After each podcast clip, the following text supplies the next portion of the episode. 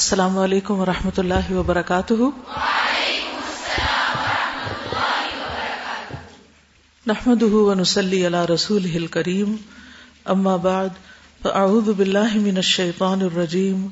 بسم اللہ الرحمن الرحیم۔ رب اشرح لی صدری ویسر لی امری۔ واحلل عقدۃ من لسانی یفقهوا قولی۔ اللہ کے خاص فضل اور رحمت سے آج سے انشاءاللہ ہم پھر آغاز کرتے ہیں اپنے سبجیکٹ کا، میرا جینا، میرا مرنا۔ اللہ کرے کہ خیر و عافیت سے تمام ہو۔ قل ان صلاتي ونسكي ومحياي ومماتي لله رب العالمين۔ لا شريك له، وبذلك امرت وانا اول المسلمين۔ وانا اول المسلمین۔ مسلم کون ہوتا ہے؟ جو اپنا آپ اپنے رب کے حوالے کر دے۔ رب کا جو بھی فیصلہ ہو اس کے بارے میں وہ اسے خوش دلی سے قبول کرے۔ کیونکہ اللہ اپنے بندوں پر مہربان ہے۔ وہ ان پر ظلم نہیں کرتا۔ چونکہ یہ زندگی ایک امتحان ہے۔ اس لیے اس میں اچھے برے دونوں طرح کے دن آتے رہتے ہیں۔ اور انسان کے اوپر مختلف طرح کے حالات گزرتے ہیں۔ انسان صحت اور بیماری کے بیچ میں رہتا ہے۔ کبھی بہت طاقتور اور یگ انرجیٹک اور بہت وائبرنٹ محسوس کرتا ہے اپنے آپ کو، اور کبھی افسردہ، مرجھایا ہوا، تھکا ہوا یا کسی درد اور تکلیف کے ساتھ۔ عام طور پر جب ہم اچھے حال میں ہوتے ہیں تو جب کوئی ہمارا حال پوچھتے تو ہم بہت خوش ہوتے ہیں۔ الحمد للہ کہتے ہیں اور سمجھتے ہیں کہ ہمیشہ ایسے ہی رہیں گے۔ لیکن پھر اچانک کوئی بیماری آ پکڑتی، جس کا انسان کو اندازہ بھی نہیں ہوتا۔ آپ صبح اٹھتے ہیں اور اٹھ نہیں پاتے۔ آپ سر اٹھاتے اور آپ کے سر کو درد ہوتی، حالانکہ آپ اپنی اسی روٹین کے مطابق سوئے تھے۔ یہ سب کچھ کیوں ہے؟ یہ سب کچھ امتحان کے لیے ہے۔ ہم نے صحت کے بارے میں بہت کچھ پڑھا، آج سے ہم بیماری کے بارے میں کچھ پڑھیں گے۔ کیونکہ اللہ کا ہر فیصلہ انسان کے حق میں خیر اور بھلائی کا فیصلہ ہوتا ہے۔ چونکہ ہم مسلم ہیں، اس لیے بیماری کی حالت میں بھی ہم اپنے رب سے راضی رہتے ہیں۔ اور بیماری انسان کے لیے خیر کا باعث ہوتی ہے۔ عام طور پر بیماری کا استقبال کیسے کیا جاتا ہے؟ ناشکری کے الفاظ بول کر۔ ہائے ہائے کر کے۔ اور ہر ایک کے ساتھ شکوا کر کے۔ اور عام طور پر آپ دیکھیں گے، اپنا جائزہ لے کر ہم سب دیکھیں۔ اگر ہمیں تھوڑا سا بھی کچھ ہو رہا ہے نا، اگر ہمیں معمولی سی بھی کوئی تکلیف پہنچتی ہے، تو ہم فرض سمجھتے ہیں کہ اس کا ذکر کسی سے ضرور کریں۔ ہے نا؟ آج میرے سر میں درد ہے آج میری کمر میں درد ہے آج مجھے بہت تھکاوٹ ہو رہی ہے۔ آج بوریت سی ہو رہی ہے، آج دل نہیں لگ رہا، آج پتہ نہیں کیا ہونے والا ہے آج۔ کچھ نہ کچھ ہمیں بولنا ہی ہوتا ہے۔ نعمتوں کا بھی ذکر کرتے ہیں، لیکن اس سے زیادہ ہم کس کا ذکر کرتے ہیں؟ تکلیفوں کا، بیماری کا، پریشانی کا۔ اور جب بیماری آتی ہے تو عام طور پر ساتھ ہی مایوسی بھی آ جاتی ہے۔ کیا سوچتے ہیں آپ؟ کیا خیال آتا ہے دن میں؟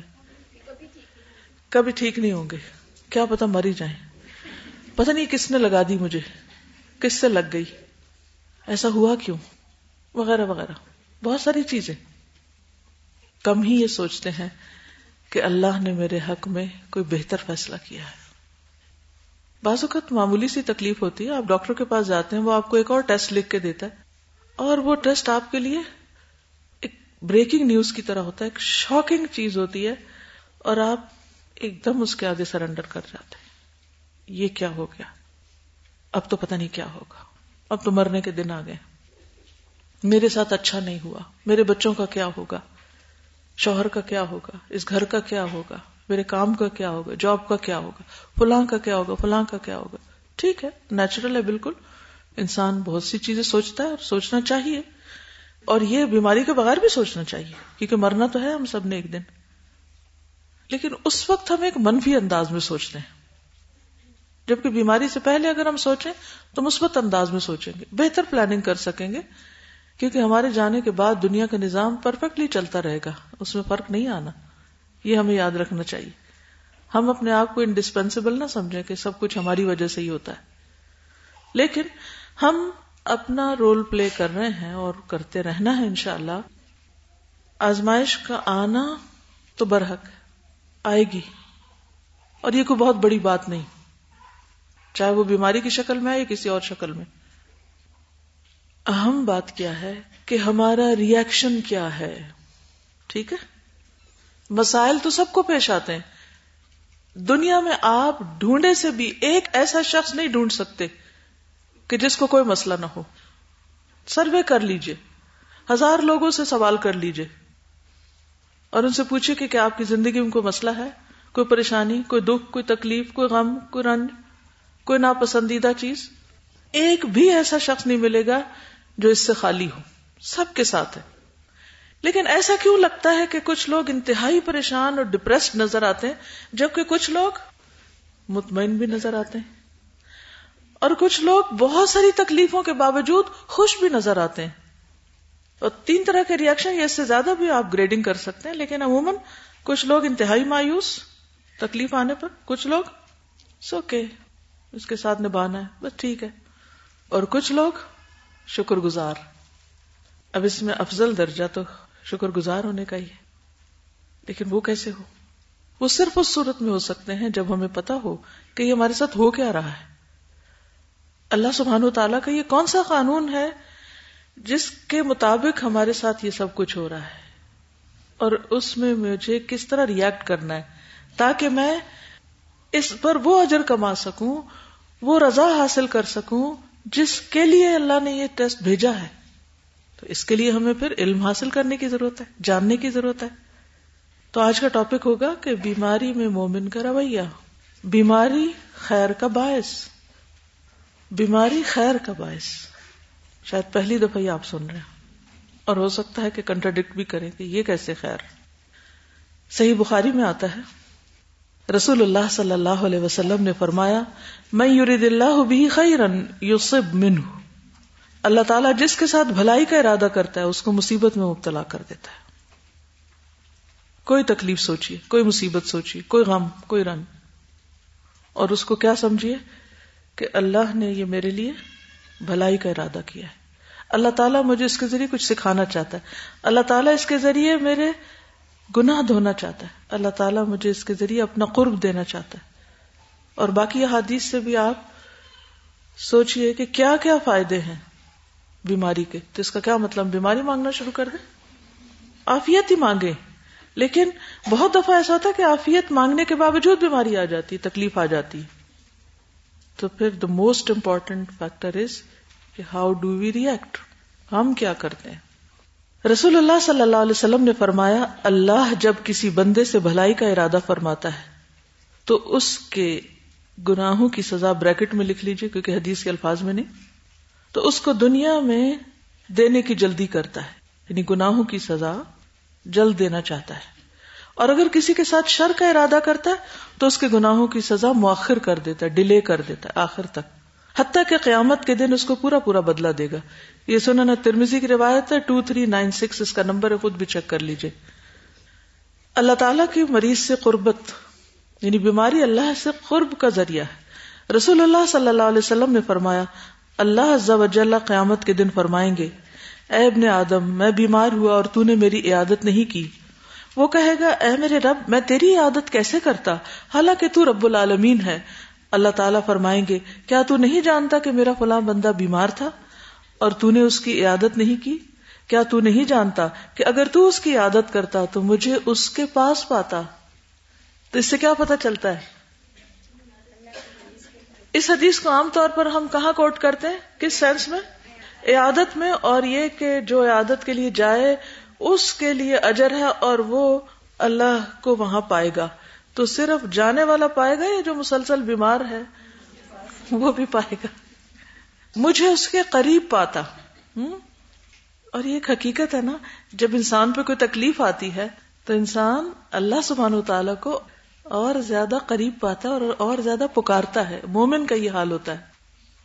یوں نہیں لگتا کہ جیسے دعاؤں میں شدت بڑھ گئی، رقت بڑھ گئی، خوشبو بڑھ گیا اور اللہ سبحان تعالیٰ سے سرگوشیاں بڑھ گئیں اور یوں یقین ہونے لگا کہ جیسے وہ سن رہا ہے اور وہ قریب ہی ہے۔ عبادی عنی و انی قریب۔ کب؟ اجیب دعوت الداعی اذا دعان۔ پکارنے والے کی پکار کا میں جواب دیتا ہوں۔ جب وہ مجھے پکارتا ہے میں قریب ہوتا ہوں۔ عام حالات میں ہم کم ہی پکارتے ہیں، لیکن بیماری میں اور تکلیف میں زیادہ پکارتے ہیں۔ تو پھر وہ قریب ہوتا ہے۔ واقعی بیمار کو بھی اور عیادت کرنے والے کو بھی وہ قرب نصیب ہوتا ہے۔ پھر ہم دیکھتے ہیں کہ انبیاء علیہ السلام جو اللہ تعالیٰ کے مقرب ترین بندے تھے، ان کو اللہ تعالیٰ نے عام بندوں کی نسبت زیادہ آزمایا۔ حضرت عائشہ فرماتی ہے کہ ام بشر بن برا بن معرور رسول اللہ صلی اللہ علیہ وسلم کے پاس آپ کے مرض الموت میں تشریف لائیں۔ اس حال میں کہ آپ کو بخار تھا۔ اس نے آپ کو چھوا تو کہا، جتنا شدید بخار آپ کو ہے اتنا بخار تو میری نظر میں کسی کو بھی نہیں ہوا۔ یعنی اتنا سخت بخار تو میں نے کسی کو دیکھا ہی نہیں، محسوس ہی نہیں کیا۔ تو رسول اللہ صلی اللہ علیہ وسلم نے فرمایا، جس طرح ہمیں اجر زیادہ ہوتا ہے، اسی طرح ہماری آزمائشیں بھی زیادہ ہوتی ہیں۔ یا سلسلہ صحیحہ کی حدیث ہے ٹو زیرو فور سیون حضرت عائشہ فرماتی ہے کہ میں نے رسول اللہ صلی اللہ علیہ وسلم سے زیادہ تکلیف کسی اور میں نہیں دیکھی۔ حالانکہ آپ اللہ کے محبوب تھے۔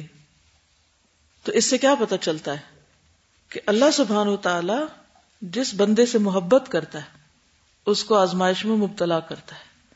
اور اگر وہ آزمائش بڑی ہو، تو سمجھے کہ محبت اور بھی زیادہ ہے۔ ہمارا رویہ اس کے برعکس ہوتا ہے۔ ہماری سوچ اس سے مختلف ہوتی ہے۔ کیسے؟ میں ہی کیوں؟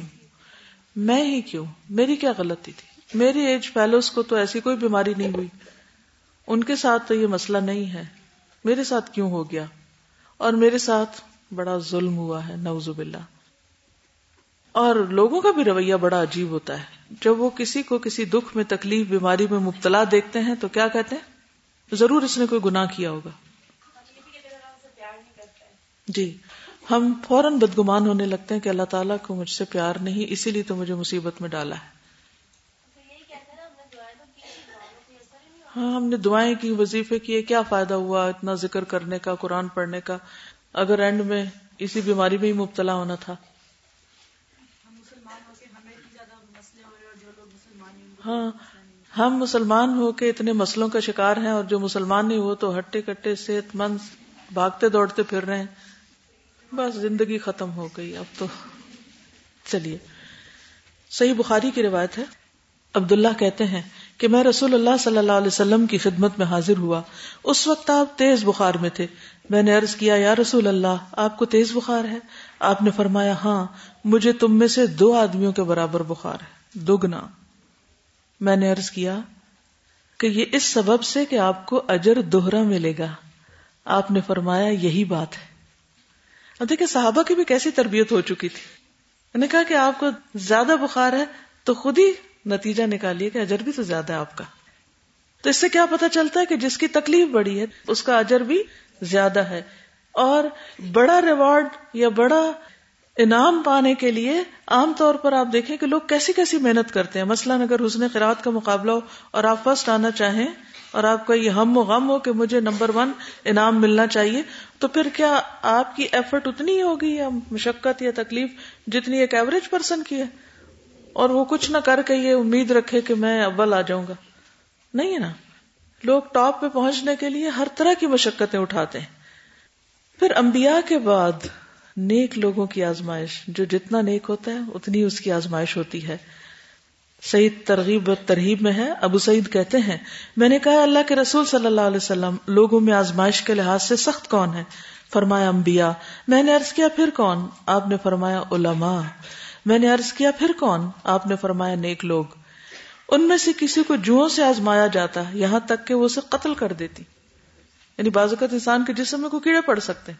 کسی کو فقر سے آزمایا جاتا، یہاں تک کہ وہ چھوٹی سی قمیض کے سوا کچھ نہ پاتا۔ یعنی ہر ایک کی آزمائش کا رنگ مختلف ہوتا ہے۔ ہم صرف اسی چیز میں کمپیئر کرنے لگتے ہیں جو ہمیں ہوتی ہے اور ہم پہ ڈھونڈتے ہیں اور کس کو ہماری طرح۔ اور کسی کو بھی نہیں ہوتی وہ۔ چنانچہ وہ اسے ہی پہن لیتا ہے۔ یعنی بس ایک ہی کپڑا وہی پہنے جا رہا ہے بار بار۔ اور ان میں سے کچھ لوگ آزمائش پر بہت خوش ہوتے ہیں۔ یعنی ان علماء اور صالحین میں سے وہ خوش ہوتے ہیں۔ بنسبت اس شخص کے جو کچھ دیے جانے پہ خوش ہوتا ہے۔ کچھ لوگوں کو صرف اس سے خوشی ہوتی ہے جب انہیں کچھ ملتا ہے۔ اور جب انہیں ملنا بند ہو جاتا ہے یا ملتا نہیں یا اس میں رکاوٹ آ جاتی ہے، تو پھر وہ غمگین ہو جاتے ہیں۔ پھر انہیں خوش ہونا نہیں آتا۔ پھر غم ان کے چہرے پہ چھا جاتا ہے۔ نہیں، اس وقت بھی مسکرا دیا کریں۔ جب کوئی چوٹ لگے، چوٹ کھا کے، غم پا کے۔ اب بیماریوں کی قسمیں یاد کر لیجیے جسمانی بیماریاں، روحانی بیماریاں، ذہنی بیماریاں، نفسیاتی، وغیرہ وغیرہ، جتنی بھی قسمیں۔ یعنی اس سے مراد ضروری ہے کہ صرف کوئی جسمانی بیماری ہو، یہاں پر آپ دیکھیے، کسی کو جوئیں پڑ گئی اور کسی کو کپڑے نہیں ملے۔ ہر ایک کا فرق۔ پھر اسی طرح مومن پہ ہمیشہ کوئی نہ کوئی آزمائش ضرور رہتی ہے۔ یہ بھی یاد رکھیے۔ کیونکہ بعض لوگ جب تھک جاتے ہیں، وہ کہتے ہیں، یا اللہ، کب ختم ہوگی یہ اندھیری رات؟ ایک مشکل ختم نہیں ہوتی، ایک اور آ جاتی، ایک ختم نہیں ہوتی، ایک اور آ جاتی۔ یہ تو مومن کی شان ہے۔ تو ساری زندگی ٹیسٹ ہو رہا ساری زندگی وہ تپایا جا رہا ہے، حتیٰ کہ خالص سونا بن کے نکلے۔ اتنی سی بھی کھوٹ اور ملاوٹ رہ گئی تو اس کو اگر مرنے سے پہلے دھو دیا گیا تو وہ خوش قسمتی ہے انسان کی۔ نبی صلی اللہ علیہ وسلم نے فرمایا، مسند احمد کی روایت ہے، مومن مرد اور عورت پر، عورت کا ذکر الگ ہے یہاں۔ جسمانی یا مالی یا اولاد کی طرف سے مستقل پریشانیاں آتی رہتی ہیں۔ یہاں تک کہ جب وہ اللہ سے ملتا ہے تو اس کا ایک گناہ بھی باقی نہیں ہوتا۔ صاف ستھرا ہو کے۔ تو دیکھیے وہ کتنی اچھی ملاقات ہوگی جو بالکل صاف ستھرے ہو کے اللہ سے۔ یعنی موت اللہ سے ملاقات کا ذریعہ بنتی ہے نا۔ تو جب کسی کی ملاقات کو جاتے ہیں تو صرف جسمانی طور پر ہی تو صفائی کافی نہیں نا۔ یعنی صرف نہانا دھونا تو کافی نہیں۔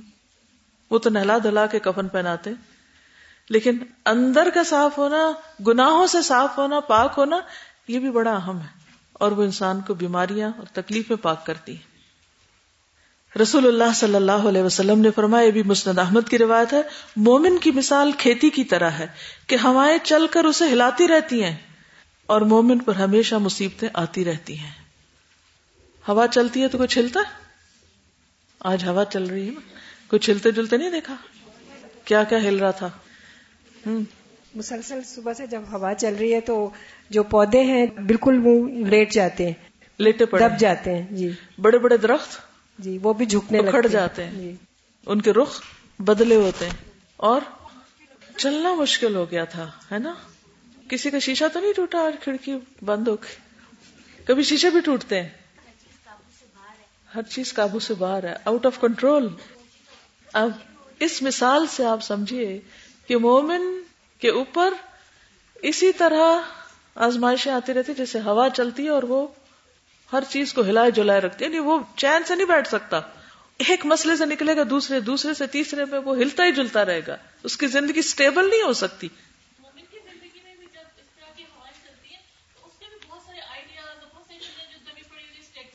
بالکل۔ جب کوئی آزمائش آتی ہے بہت ساری چیزیں ہل جاتی ہیں تو پھر وہ ایک نئی چیز سامنے آ جاتی ہے۔ پرانے پتے جھڑ جاتے ہیں تو نئے آنے ہوتے ہیں۔ ہاں؟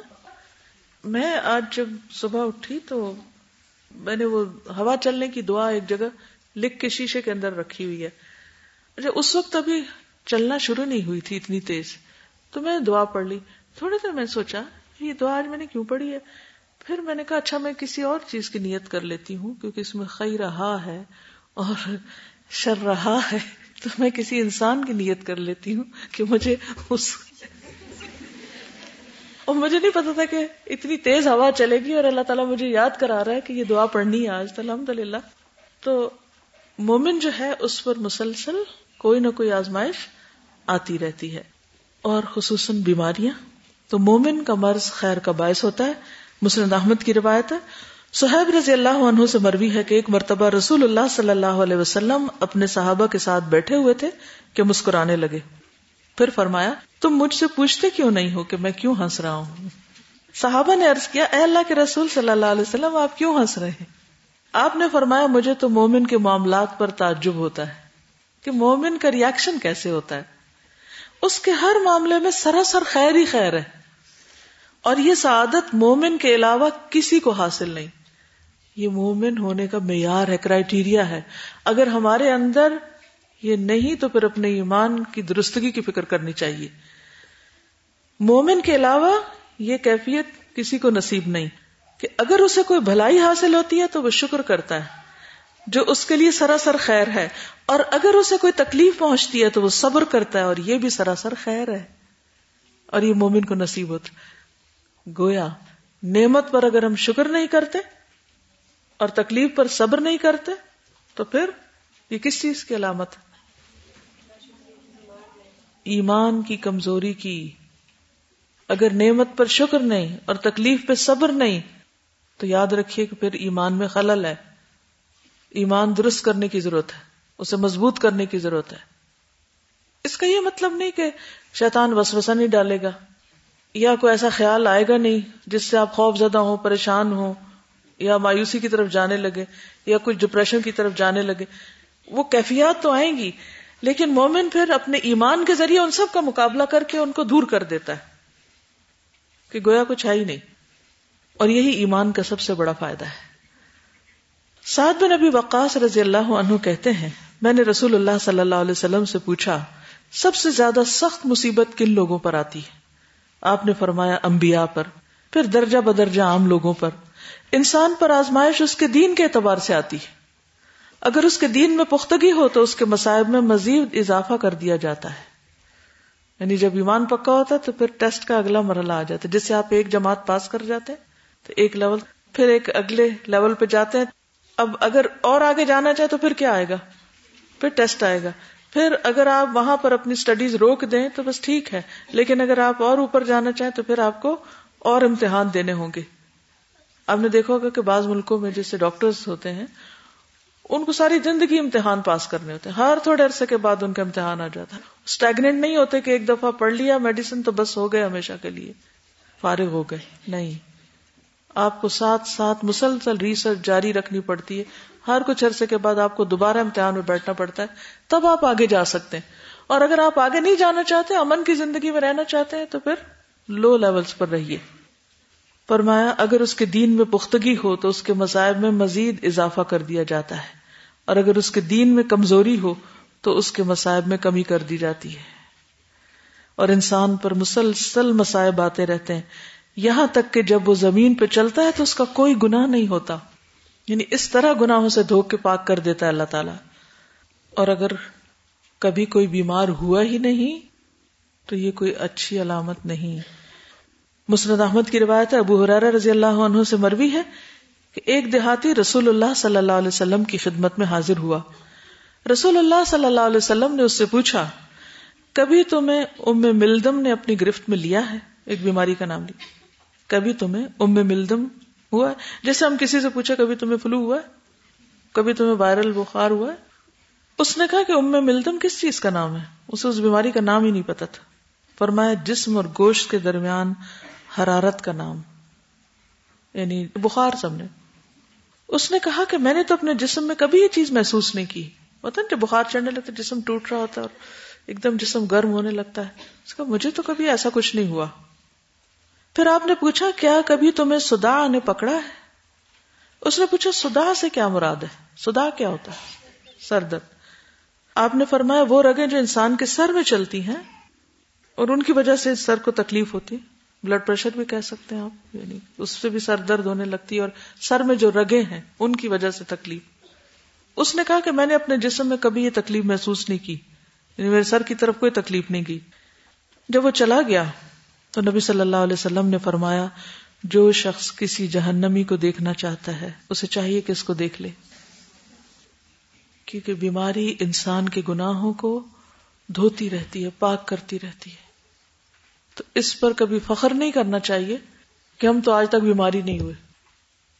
اور اس کا یہ مطلب نہیں کہ ہم سر درد مانگے لیکن اگر سر درد ہو جائے تو ہر ایک کے سر میں درد نہ کر دیں۔ یہ کہہ کہہ کے کہ میرے سر میں درد ہے، میرے سر میں درد میرے سر میں درد کیونکہ جتنی دفعہ ہم وہ واویلا کرتے ہیں، اپنے اجر میں کمی کرتے چلے جاتے ہیں۔ ٹھیک ہے، آپ ڈاکٹر کو جا کے بتائیں۔ آپ کسی ایسے مہربان کو بتائیں کہ جو آپ کا کوئی علاج کر دے۔ یا آپ کی مدد کر دے۔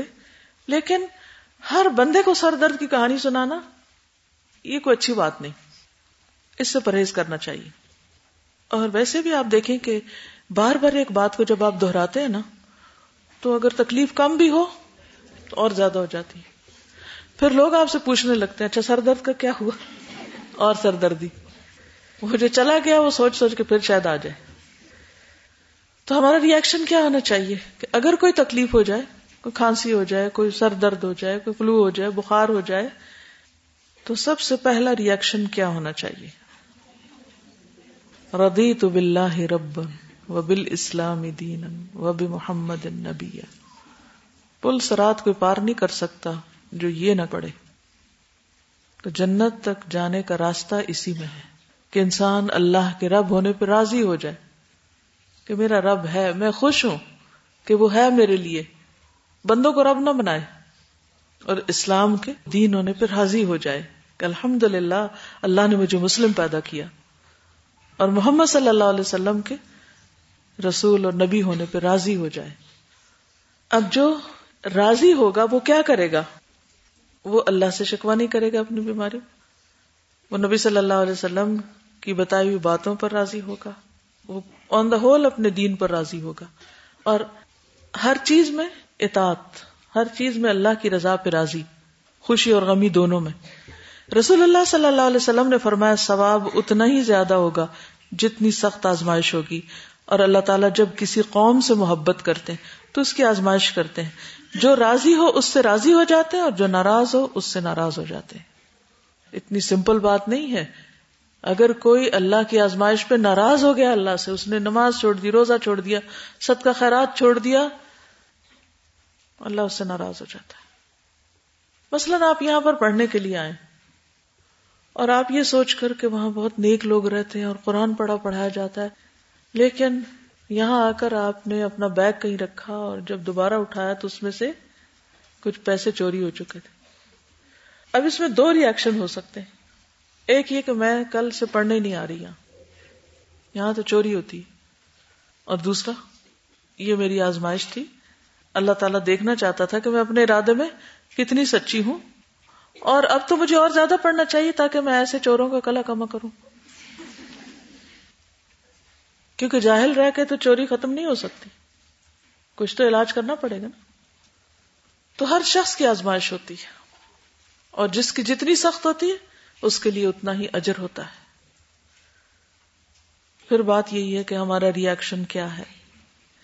سعید کہتے ہیں کہ میں سلمان کے ساتھ تھا اور انہوں نے کندا میں ایک مریض کی عیادت کی، ایک علاقے کا نام ہے۔ کندا۔ کینیڈا نہیں، کندا۔ جب وہ مریض کے پاس آئے تو کہا، خوشخبری پاؤ کہ اللہ تعالیٰ مومن کے مرض کو اس کے گناہوں کا کفارہ اور اپنی رضا کا سبب بنا دیتا ہے۔ تو مریض کو جا کے خوشخبری سنائی۔ ٹھیک ہے گڈ نیوز کوئی نہیں، اللہ کی رضا کا ذریعہ ہے۔ ام اللہ کہتی ہیں کہ رسول اللہ صلی اللہ علیہ وسلم میری عیادت کے لیے تشریف لائے جب میں بیمار تھی۔ آپ نے فرمایا، خوشخبری پاؤ۔ اب شری۔ آپ جا کے کہیں تو صحیح، آج کسی مومن مریض کو۔ پھر دیکھیں ریئیکشن کیا ہوتا ہے۔ تم مجھ سے جالس ہو نا، تم سوچتے ہوگے کہ بیمار پڑے۔ تب ہو گئی تمہارے دل کی مرضی پوری۔ اب میں پڑا ہوں بیمار۔ یا کہیں گے اس کو تکلیف کا احساس نہیں، یا کہیں گے کہ یہ تو انتظار میں تھا کہ کب یہ پڑے۔ ہر چیز ہم الٹے طریقے سے سوچتے ہیں نا۔ اور اس کی وجہ کیا ہے؟ جہالت، ہمیں پتہ ہی نہیں۔ کس موقع پہ کیا ریئیکٹ کرنا ہے؟ کس موقع پہ کس کو کیا کہنا ہے؟ تو آپ نے فرمایا، خوشخبری پاؤ ام اللہ مسلمان کے مرض کی وجہ سے اللہ تعالیٰ اس کی خطائیں دور فرما دیتا ہے۔ جیسے آگ سونے اور چاندی کا کھوٹ ختم کر دیتی آگ سونے کو صاف کر کے اس کا ہر کھوٹ دور کر دیتی پھر یہ کہ برائیوں کا کفارہ بھی ہوتی ہیں ہم سے جو غلطیاں ہو چکی ہیں، کیونکہ ہم فرشتے تو ہیں نہیں۔ ابو سعید کہتے ہیں کہ ایک شخص نے رسول اللہ صلی اللہ علیہ وسلم سے عرض کی، آپ کی کیا رائے ہے؟ یہ بیماریاں جو ہمیں لاحق ہوتی ہیں، ان میں ہمارے لیے کیا ہے؟ یعنی کیوں آتی ہیں بیماریاں ہم پر؟ آپ نے فرمایا، یہ کفارہ ہوتی ہیں یعنی گناہ وغیرہ کا۔ ابئی ابن کاب نے پوچھا، اگرچہ وہ قلیل ہو تھوڑے بھی ہوں آپ نے فرمایا ہاں خواہ ایک کانٹا چبھے یا اس سے بھی کم ہو۔ راوی نے کہا کہ ابئی ابن کاب نے اپنے لیے دعا کی کہ مرتے دم تک بخار ان سے دور نہ ہو۔ لیکن وہ ان کے لیے حج اور عمرہ، جہاد فی سبیل اللہ اور با جماعت فرض نماز میں رکاوٹ نہ بنے۔ یعنی میرے کاموں میں رکاوٹ نہ ہو، ویسے بے شک بخار چڑھا رہے۔ چنانچہ جو کوئی بھی انہیں ہاتھ لگاتا، اسے ان کا جسم تپتا ہوا محسوس ہوتا، حتیٰ کہ ان کا انتقال ہو گیا۔ ابو اشس کہتے ہیں کہ وہ دوپہر کے وقت مسجد دمشق کی جانب روانہ ہوئے، سیریا میں۔ راستے میں شداد بنوز سے ملاقات ہو گئی اور ان کے ساتھ سنابحی بھی تھے۔ میں نے پوچھا، اللہ آپ دونوں پر رحم فرمائے، کہاں کا ارادہ ہے؟ انہوں نے کہا، یہاں ایک بھائی بیمار ہے، اس کی عادت کے لیے جانے کا ارادہ ہے۔ میں بھی ان کے ساتھ چل پڑا۔ جب وہ دونوں اس کے پاس پہنچے تو انہوں نے پوچھا، کیا حال ہے؟ اس نے کہا، میں نے نعمت کے ساتھ صبح کی۔ تو بنعمت شداد نے اسے کہا، گناہوں کے کفارے اور خطاؤں کو دور کرنے والی چیز کی خوشخبری پاؤ۔ کیونکہ میں نے رسول اللہ صلی اللہ علیہ وسلم کو فرماتے ہوئے سنا ہے، اللہ تعالیٰ فرماتا ہے، جب میں اپنے مومن بندوں میں سے کسی بندے کو آزماتا ہوں، پھر وہ میری تعریف کرتا ہے، تو وہ اپنے بستر سے، گناہوں سے پاک اس طرح اٹھتا ہے، گویا جس دن اسے اس کی ماں نے جنم دیا تھا۔ یعنی بیماری کی وجہ سے اگر آپ لیٹ گئے، اور اس وقت آپ الحمد للہ کہہ رہے ہیں، اللہ کی تعریف کر رہے ہیں، اللہ کے شکر گزار ہیں کہ اس نے بیماری دی ہے، زندگی بھی دی ہے ساتھ۔ بیماری کی حالت میں بھی ہم بہت سے نیک کام کر سکتے ہیں، خاص طور پر اللہ کا ذکر جو عام طور پر کرنے کا وقت نہیں ہوتا۔ اور اللہ ضبط فرماتا ہے، میں نے اپنے بندے کو قید کیا۔ بیماری کیا ہے؟ قید ہے نا ریسٹرکٹ کر دیتی ہے آپ کی موومنٹ آپ بھاگ دوڑ کے وہ نہیں کام کر سکتے جو آپ عام حالات میں کر سکتے ہیں۔ لہذا تم اس کے لیے ان تمام کاموں کو اجر و ثواب لکھو جو وہ تندرستی کی حالت میں کرتا تھا۔ کتنی بڑی بات ہے۔ یعنی بیماری سے پہلے جو جو کام یہ کرتا تھا اور اب بیماری کی وجہ سے نہیں کر پا رہا، وہ لکھ لو۔ اس لیے ہم سب کو اپنی صحت کو غنیمت جاننا چاہیے اور اس میں خوب خوب نیکیاں کرنی چاہیے، تاکہ بیماری یا بڑھاپے کی وجہ سے اگر بریک آئے تو اجر میں بریک نہ آئے، اجر ملتا رہے۔ آپ ریٹائر بھی ہو جائیں تو آپ کو پینشن ملتی رہے گی۔ پینشن تو بہت تھوڑی ہوتی ہے، یہاں تو پوری پوری تنخواہ ملے گی۔ بونس بھی تھوڑا ہوتا ہے۔ یعنی وہ اجر جو صحت کی حالت میں نیک عمل کرنے پر تھا، وہ بیماری کی حالت میں بھی جاری رہے گا۔ مثلا آپ کو تحجد کی عادت ہے۔ اور کسی دن آپ کو بخار ہو گیا اور آپ نہیں اٹھ پائے۔ تو اجر لکھا گیا اور رشتے آئے۔ لکھ کے لے گئے۔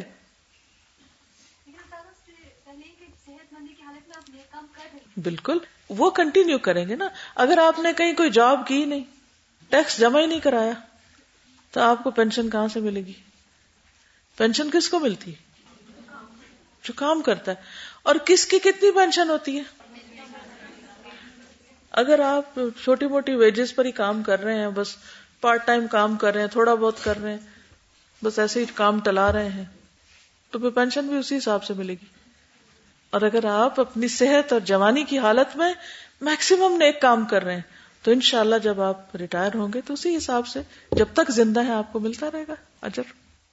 لیکن ہم سب سے بڑا ظلم جو اپنے اوپر کرتے ہیں، وہ یہ ہے کہ ہم اپنی زندگی کی، اپنے وقت کی، اپنی صحت، اپنی طاقت، جوانی کی قدر نہیں کرتے۔